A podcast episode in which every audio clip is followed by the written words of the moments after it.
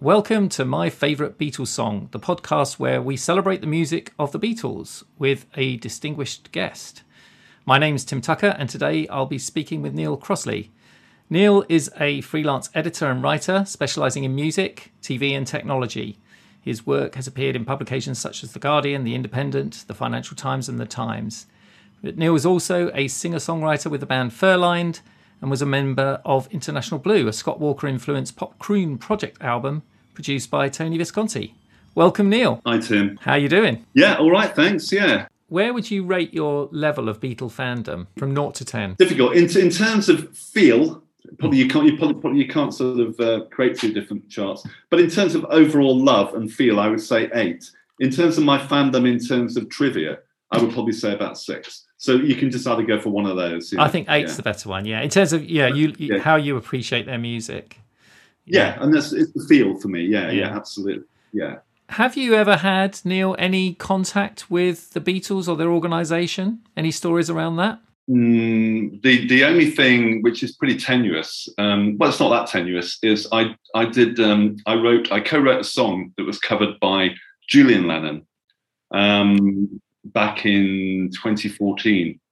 Um, I did. Um, I was involved in a project called International Blue, uh, and it's essentially it was Tony Visconti was producing it. Uh, a composer, a Dutch composer called Stefan Emmer, was essentially writing the tracks, and then sending four baritones, and it was myself, Glenn Gregory from Heaven 17, Liam McKahey from Cousteau, and a late edition was Midge Ure. So he would he would send us the um, the tracks with the top line melody and say, yeah. you know, could you write lyrics and can you um, then, then sing the tracks? So I, I, did, I, I wrote the lyrics and I went and recorded it in Bristol and I got pinged over to New York.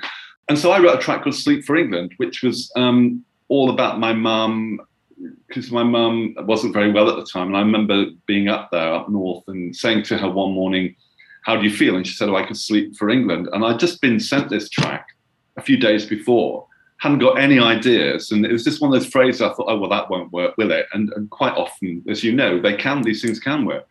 So it just all came together really from that. She pulls herself out from the bedclothes and she opens the curtains wide, stares down to the valley where the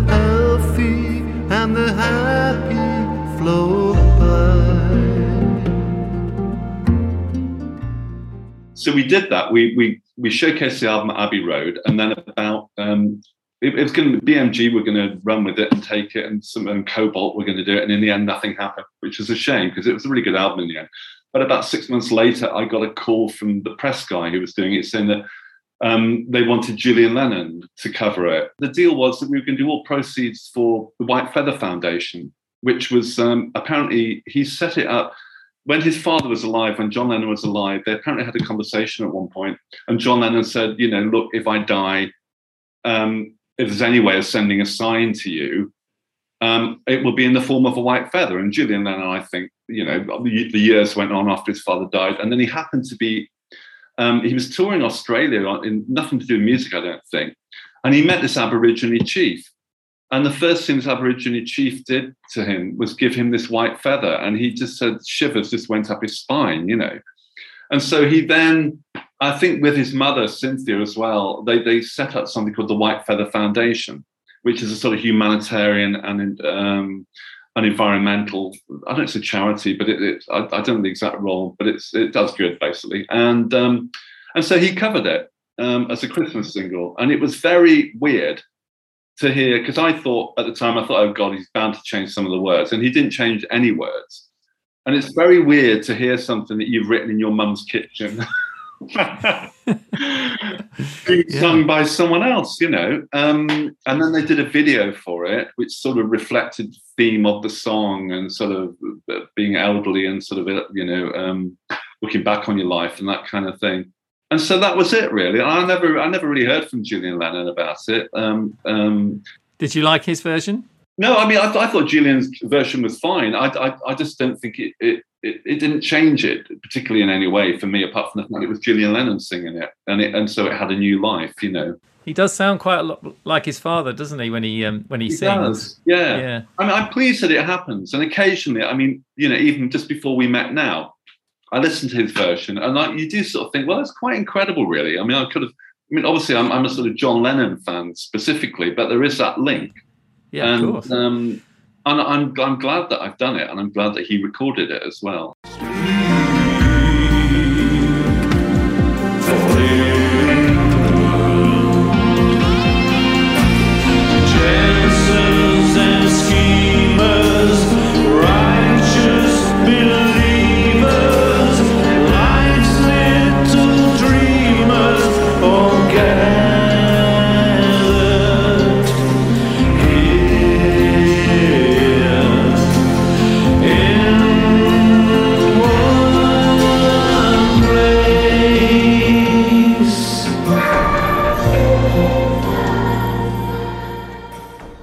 Part of your journalism, you produced Beatles specials. Is that right? I did, yeah. I, I got asked by a company called Anthem Publishing in Bath um, to edit four issues, uh, basically split into like two-year periods. So going through uh, four four sections of the Beatles' sort of gestate uh, career, really. Yeah, Um, and it's it's funny. The whole Beatles thing is amusing in a way because I, as I may have said before, by the time I was sixteen, I kind of knew everything I felt I ever needed to know about the Beatles. You know, particularly in terms of trivia. yeah, But it is, but but the minute you get back into it and you you learn all this other stuff, you know, and some of it is is quite witty. Some of it there's, there's like one where they're they're driving up to some Doncaster or somewhere and they've got all the guitars strapped to the roof and one of them falls off, you know, and it's just it's a Gretsch and it's just smashed by this lorry or something, and they're all stood in the road watching this lorry disappear down the road, you know, and um, and so there's all those things. But yeah, I enjoyed it, and it gave me, you know, I mean, obviously you're you're editing, so your main thing is you're looking at that, but it. I don't think it really altered my perception of the Beatles in any way, um, but it just it broad it just broadened the context of it out a little bit. I think. I, I also so I did something last year, which was um, I got asked to do by a magazine, which was um, it was just a history of the cavern, really, you know, from the beat. And so I ended up interviewing someone who's terrible, mine, Debbie Debbie Goldberg, someone like that. His father actually owned the cavern from '65, you know, and she knew McCartney really well. And that was that was the kind of that was quite an in. It gave you a real because I didn't realize when the cavern first opened, it was opened by a guy who'd been to Paris, so it was a real beatnik kind of jazz venue, you know. And people, lots of people wearing, looking studious and wearing black polo necks, black turtlenecks, that kind of thing, and smoking Gauloises, you know.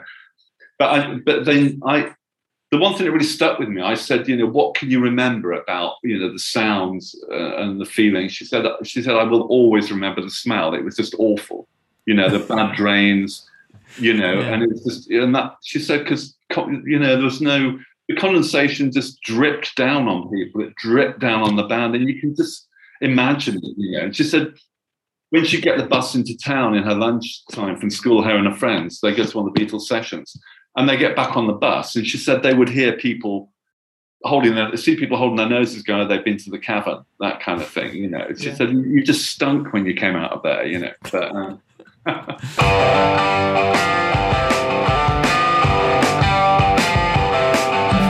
Sarah on maps, will you read my book? It took me years to write. Will you take a look? So the track you've chosen today is Paperback Writer, which was the Beatles' 12th single, released on Friday the 10th of June 1966 in the UK and May the 30th in the US, um, with Rain as its B-side.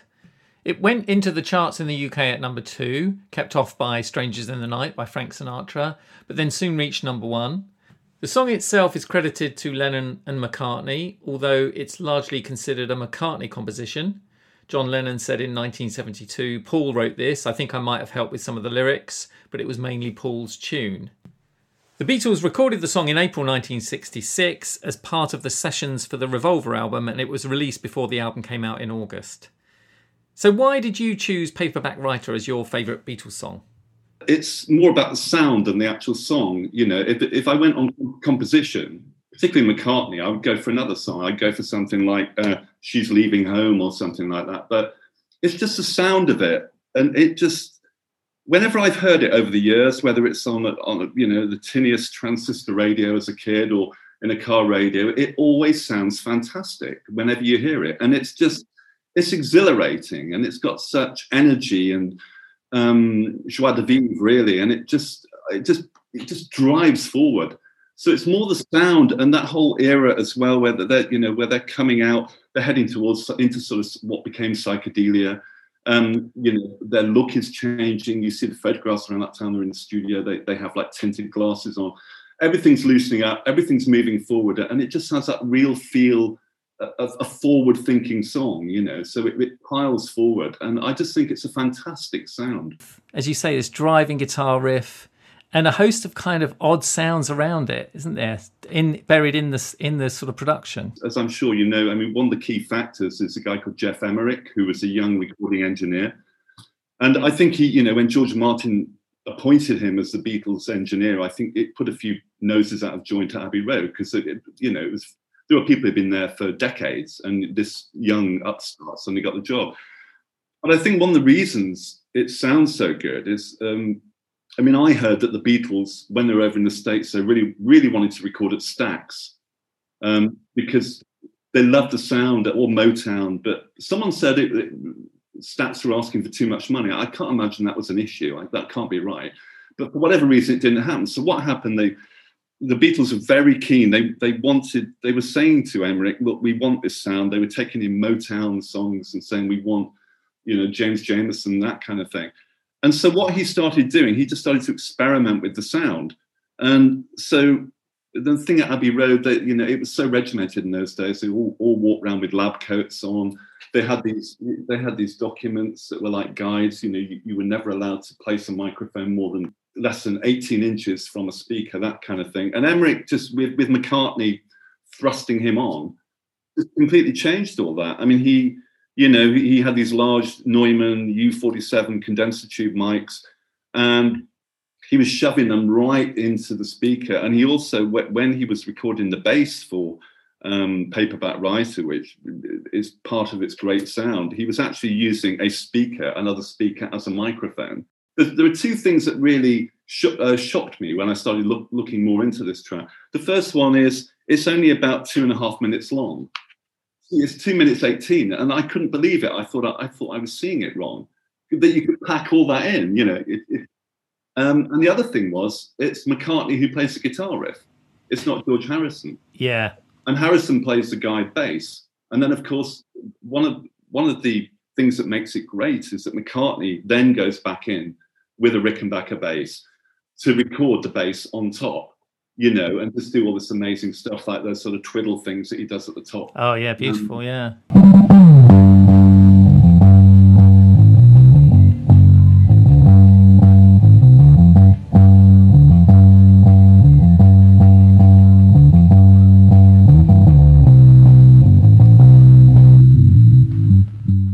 Because I think this track, when they recorded it, was the start of the it, what became the Revolver sessions, and they needed a single. They got this one in the bag, and out it went. You know, um, but this is the one where they were first experimenting with with those things, and I know they did the same on Ringo's drum kit because Ringo came in one day and he and he heard it and he said, "What have you done with my drums? That sound fantastic," you know.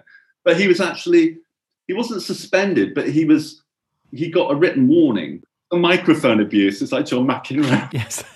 Classic, isn't it? I, I don't actually remember hearing it as a kid when it came out because I was too, a bit too young for that. But I do remember hearing it early on, early 70s, it would pop on occasionally.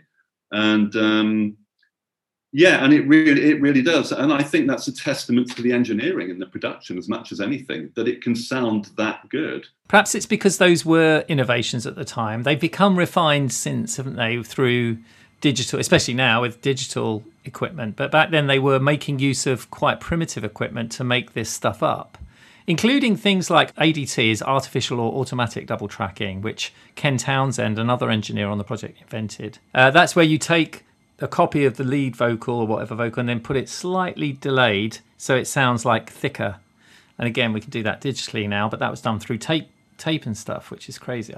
There's that sound which always leaps out to me. I don't know if you find this of when they sing that paperback, ra- uh, uh, and it's like a little sort of echo with a with a phaser on it, which is apparently something called steed. Well, I, I read I read that on the on the recording before they put that on, there was this really um, uncomfortable silence at that point on the track, and so people don't. No one's really completely found out whether they meant to do it like that and then add the echo, or whether they thought, "Oh my god, you know, we're going to have to fill that gap with something."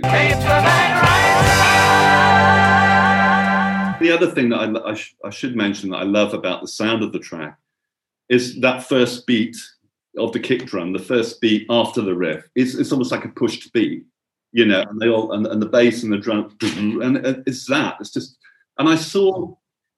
I suddenly I, I went online. I was looking last night, and I suddenly thought, I wonder if Beatles ever played it live. And there's this awful version of them doing it at the Budokan in Tokyo, and then there's a version of McCartney doing it. And the interesting thing is that the while he's got this great drummer in his band at the moment, the guy just in my head just doesn't nail it on the drums. It's, he doesn't get that push.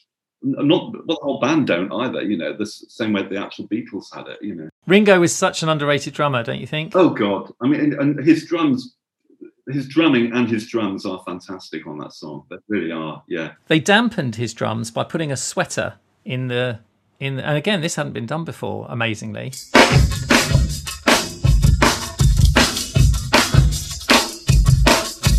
I love the story of them writing it because back in those days they did like spend time together writing even then in mid 66 and he was driving to Lennon's estate and he got the phrase paperback writer in his head and he thought it sounds like that that could work. And his apparently he says it's classic McCartney anecdote he says his aunt had told him you write all the time about love. Um, why don't you try writing about something else? And then when he got there he, said we tr- we worked on it. But it, it sounds like McCartney was pretty much responsible for all of it. I think so, yeah. And uh, you know, yeah, I, I remember hearing about the auntie, Auntie Evie or whatever she was called. It's quite a nice image. But you know, whenever they met, she's obviously berating him for not writing songs properly. but yeah, I think they they did. They wrote it at Kenwood, didn't they? Which is uh, John Lennon's place, and and of course it references the Daily Mail. And I, I'm always intrigued that the Beatles would even get the Daily Mail. You know, they'd be sat there with the Daily Mail, but I think the Daily Mail comes up somewhere else in one of those songs or something. But uh, anyway, the Daily Mail is lying around. Um, and I suppose one other thing that hit me when I listened to it again was the fact that the composition wise, it doesn't really, it doesn't really evolve in any way. It's kind of stop, start, riff, first, chorus. But the thing that the thing that moves it forward as well is the narrative, of course. Because um, and I think I think they felt McCartney felt pretty pleased with himself because yeah, up to that point, they still were writing songs about love. They were, you know, they were doing things like Norwegian Wood. But I think he thought that to write that sort of third person narrative, I think, you know, what I've read is they felt it was more like Dylan would do, that kind of thing.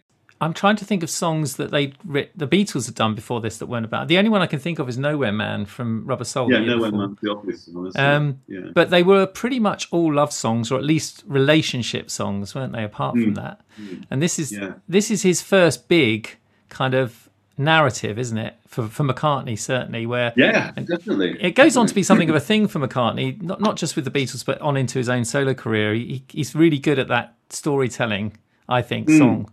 But yeah, this is certainly his first. There are some nice lines in it. Yeah, I mean, a dirty story of a dirty man his clinging wife doesn't understand. I mean, you know, it's it, again, it's a little bit flippant, but it's nice. I mean, I, I always kind of smirk a bit with Paul because I kind of I always imagine him at school because he seems like the person would have all his pencils sharpened. You know, you know. While, while while Lennon had a lot of drive, I think Lennon, possibly by his own admission, was a bit lazy at times, you know, and would they would all prefer to stay in bed. And then, when, of course, when Epstein had died and they were having to go to the studio, it was McCartney who was getting up. And Yeah, I mean, again, as you can see with this song, he was going into the studio after hours with Geoff Emerick when everyone had gone home, like taking control of the song and making it his his baby, really, you know. Um, In fact, this is the turning point year, I think. Do you? Because um, if if you Yeah, think about it, up till then, Lennon had definitely been the leader of the Beatles. He'd he'd Yeah. he pretty much he wrote the majority of the. I mean, they wrote together, but if you look at Hard Day's Night, for example, most of those songs are John Lennon's songs. Hmm. Um, And Paul's contributions were good. I mean, he had the odd massive contribution like Yesterday and All My Loving, Yeah. but he wasn't quite rocking as much as Lennon, I don't think, until this year when he had some great tunes on Revolver. He had these singles, Yeah. and then of Yeah. course Sergeant Pepper and onwards.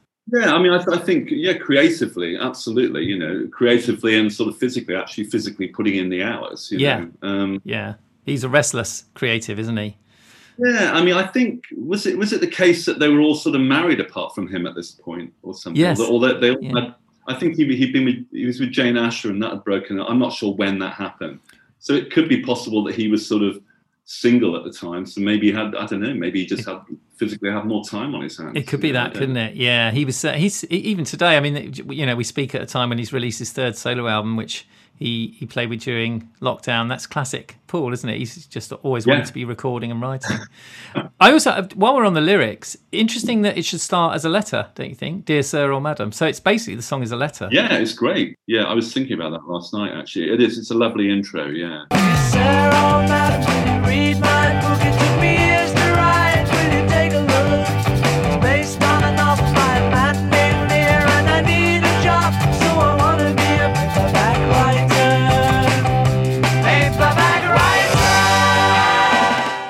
The book Beatles 66 by Steve Turner makes the point that, as well as kind of all that hippie spirituality of Ginsberg and Leary and so on, this was also the time of things like Bond and David Bailey and the Avengers and Playboy. It was, and it was coincidentally, it was the same month that Time magazine ran the famous cover story of London, Swinging City. So this is right in the middle of that when London becomes swinging 60s. Do you know what I mean? It sort of sets the style for the world. No, definitely. I mean, that's there is that spirit of optimism of something happening or something about to happen. Um, and just going back to what you were saying about sort of you know focusing on on the physical on his lyrics. So there is, you know, there is these little bits of sort of reality trivia like the Daily Mail and little things that he sees about, you know. I guess not a lot of people were doing that. I mean, Dylan was doing it, but um, you know, there's not a lot in that one. I think he obviously had more interest. he came on. And of course, he references Lear in there as well, which I know you spoke um, about on a, on a previous podcast. Um, Yeah, they, he was clearly an influence, wasn't he? Yeah, that's a good point, actually. It is the everyday. Whenever John goes into that kind of spiritual, kind of strawberry fields type area, or on this single, it's Rain, isn't it? Where he goes into the spiritual, you know, it's all in your head, man. Paul's quite often down to earth about the everyday suburbia or London streets and Daily Mail, isn't he? Yes. I mean, I guess another person who was doing it at the same time would be someone like Ray Davies, I guess. This was a great year for music, wasn't it? We had we had the Kinks with um, a dedicated follower of fashion. Has that kind of feel, doesn't it? I often wonder what Paul McCartney and, and John Lennon thought of the Kinks. It's probably referenced somewhere, but I've never bothered to look it up. There's a few stories. One is that I don't know if you've heard that song. It's not one of their most famous now, but um, "See My Friends," Yeah. which which sounds like it hasn't got a sitar on it, but it sounds like it has. It sounds quite Indian,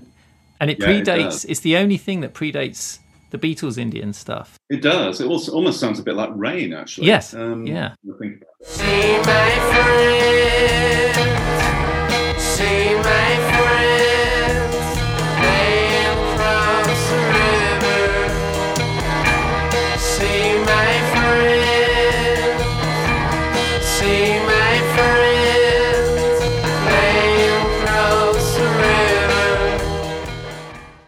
No, it, it does have a sort of aspirational thing to it, doesn't it? You're right. And like you said, there's all these figures at the time, like Vidal Sassoon, David Bailey, Karen Stamp. You know, people who just, but not, you know, people not not who just sort of pull themselves up by the bootstraps, but just have that innate confidence. In, in the same way that the Beatles, I'm- still astonished about that first press conference when the Beatles go to America and how confident they are. You know, they're not phased, and and people sort of say, oh, they all have that natural humour. I, I always think Paul was a little bit more guarded than the rest. If you look back at those, whenever anyone says says anything slightly cheeky, you can see him looking a bit nervous until he sees the reaction of the press, and then he starts smiling. You know, but the, the confidence that they had was was phenomenal. Please sing something. No! Sorry. Next question. You can sing. No, we need money first. What do you think of the comment that you're nothing but a bunch of British Elvis Presley? It's not true. It's not true. think your music does to these people? Uh, I don't know. Makes them spend. It pleases them, I think. Well, they must do because they're buying it. Why does it excite them so much? We don't know really. How can we hear before another group and be managers? In terms of the songwriting, you're a songwriter. This is really sparse, isn't it? Almost a one chord song. If you look at the chord Yeah. sheet, it's G7 with the occasional stray into C. I mean, it's sort of it's like half a twelve bar. It kind of goes G C. Then there's there's an A minor in there somewhere. But um, bearing in mind what we know about McCartney and, and his, you know, he, he's fond of minors and minor sevenths and, and that kind of thing.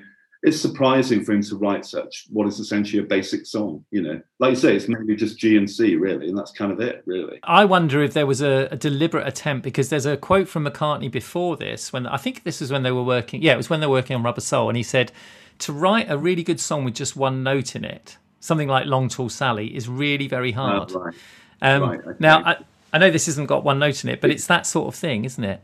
He he Yeah. said at the time, it's the kind of thing we've wanted to do for some time. We get near it in the word. I suspect that was informing his decision. If that was, you know, that was a relatively recent thought that he'd had, you know, it's obviously on his mind to basically, you know, to cut back and, you know, try and be creative by, you know, the whole less is more approach kind of thing. because it opens with the lovely harmonies, another sort of structural innovation in a way. I mean, it'd been done before, but they don't open with an intro. They open with a B section, don't they? Paperback. Um, and that that's a really interesting blending of voices, isn't it? I know you work with other singers in harmony. Um, were you impressed with the harmonies on this one? Yeah, I was. Although in a way, because it's the Beatles, I just almost took it for granted, really. You know, because I've heard the song so much. I mean, I, I do know just reading about this uh, that obviously they, you know, as has been well documented, they were very influenced by the Beach Boys, and I think um, the track "Sloop John B" has been mentioned in context for this. Aside from all, all the all the techniques and technology that they used on them, you can't get away from the fact that, in, in a way, like siblings have, their voices fit together. That sonically, they, the, the timbre of their voices just works so well together. You know, because it's not always the case, is it? Quite often, it's not quite right. I think George Martin might have been instrumental in in actually arranging the uh, the intro harmonies because they are quite strange the way they go across each other. You end up in the third and fourth bars with a B note and a C note being sung at the same time. Yeah, which shouldn't work.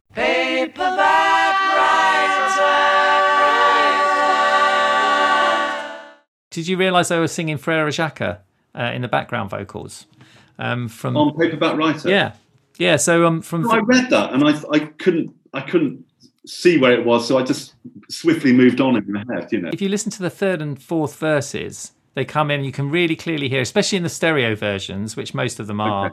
Um, you can hear in your right ear. You can hear Frere Jacques from jo- John. Oh, right, okay. It's a thousand pages, give or take a few. I'll be writing more in a week or two. I could make it longer if you like the style. I can change it round, and I wanna be a paperback writer. But there was also the whole Yardbirds and blues things coming on, and the, the guitar riff.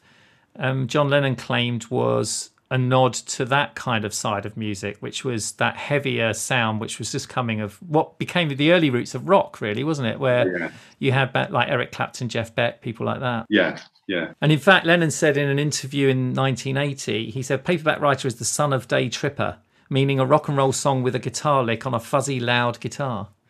Right. Okay. Okay. I, I do know that Lennon told someone that you know paperback writer you know at the time of this our new single it's not actually very good it's not the best one that we've done yeah which um, Yeah.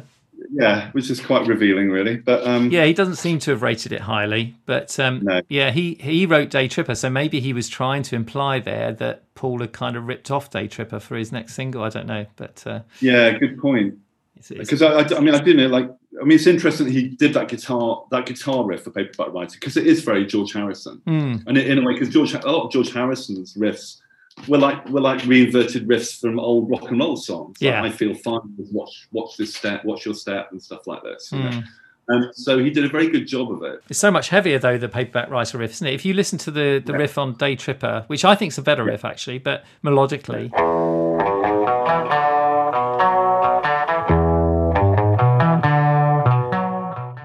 But it's quite straight. It's quite a thin, straight sound. Whereas the, is, the yeah. guitar sound on Paperback Writer is really kind of raucous. It's the first Yeah, fuzz yeah. sound they've used, I think.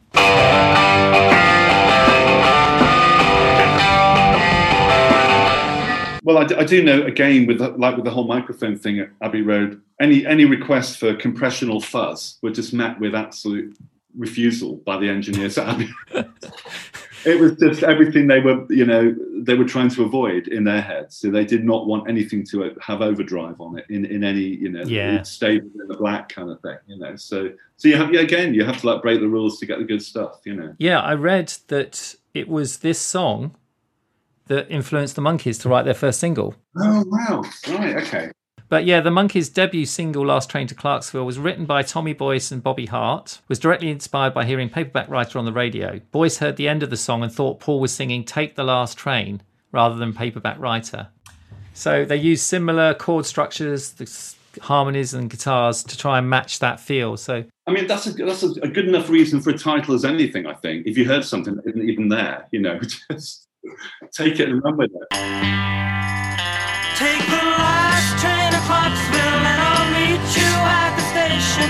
Can be here by 4.30 cause I've made your reservation. Don't be slow. Ah, no, no, no.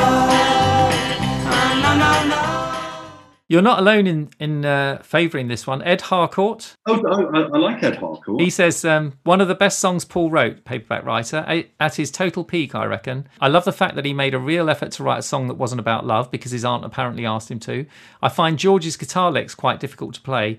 Um, he did, obviously didn't know that it was Paul. no. Uh, but then I'm not really a proper guitar player. These particular recordings, given what they were recorded on at the time, still feel Yeah. so much more original than most pop music today in arrangement and sound. Ano- Another person who said it was one of their favourite songs, and intriguingly, we don't have his reasoning, but is Frank Zappa. He he famously knocked the Beatles a lot, and his I think it was his third album with the Mothers of Invention was called "We're Only in It for the Money" and had a big pastiche of Sergeant Pepper's on the cover. um, it was pretty clear where he was coming from. But he did say in an interview, "No, I like their music. I liked well, he said I like three songs: Paperback Writer, Strawberry Fields, and I Am the Walrus." My But goodness. unfortunately, we never got yeah, never got his reasoning. I am the Walrus completely get that with Frank Zappa. Strawberry Fields probably, but y- yeah, paperback writer, you just would not. You would thought you would have thought it was far too safe Hmm. a song for him to be interested in. I managed to dig out a sound check where Zappa and he- is taking his band through Paperback Writer to perform at a concert. Um, and it seems like he's really enjoying the riff. He's enjoying explaining the riff. He's enjoying explaining the harmonies at the beginning uh, and through the song. Uh, and he's even got the horn sections doing that harmony as well. So Yeah. I, I think he saw those elements that we talked about, which was you know the driving riff, the harmonies, seeing it all work together. He seems to be enjoying get, getting that out of his Oh, band. that's interesting. Yeah.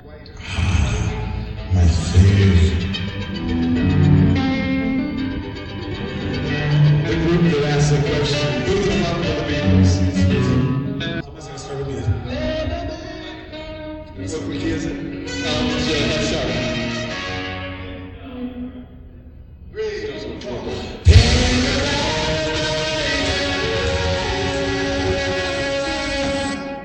Saxon did a cover. You know Saxon? Really? who were the, Yeah. at the vanguard of British heavy, new British heavy metal, weren't they? They used to play in a local pub when I was growing up. They were they were called they were called Son of a Bitch back then, and they used to come, over, come over the Pennines from Yorkshire and uh, descend on this place and uh, take the place apart. They were they were very good at what they did. I mean, there's a very straight cover, a straight rendition, but uh, it does work as a heavy metal song. But you imagine it would be straight, just but even, even more fuzz on it.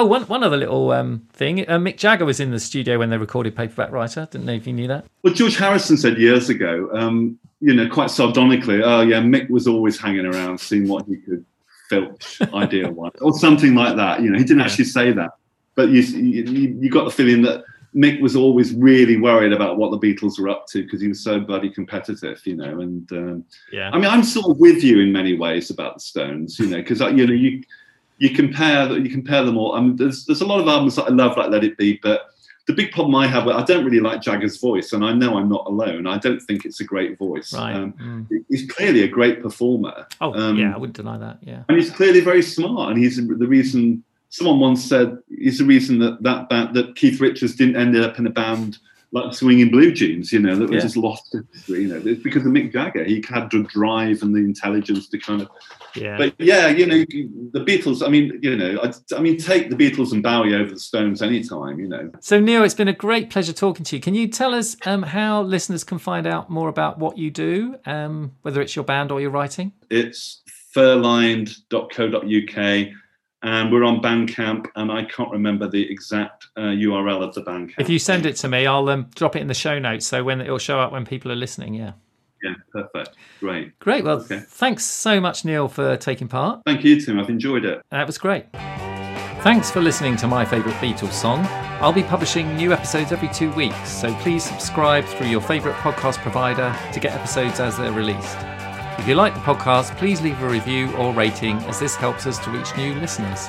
You can follow the podcast on Facebook and Instagram at My Favourite Beatles Song and Twitter at My Fave Beatles. See you next time.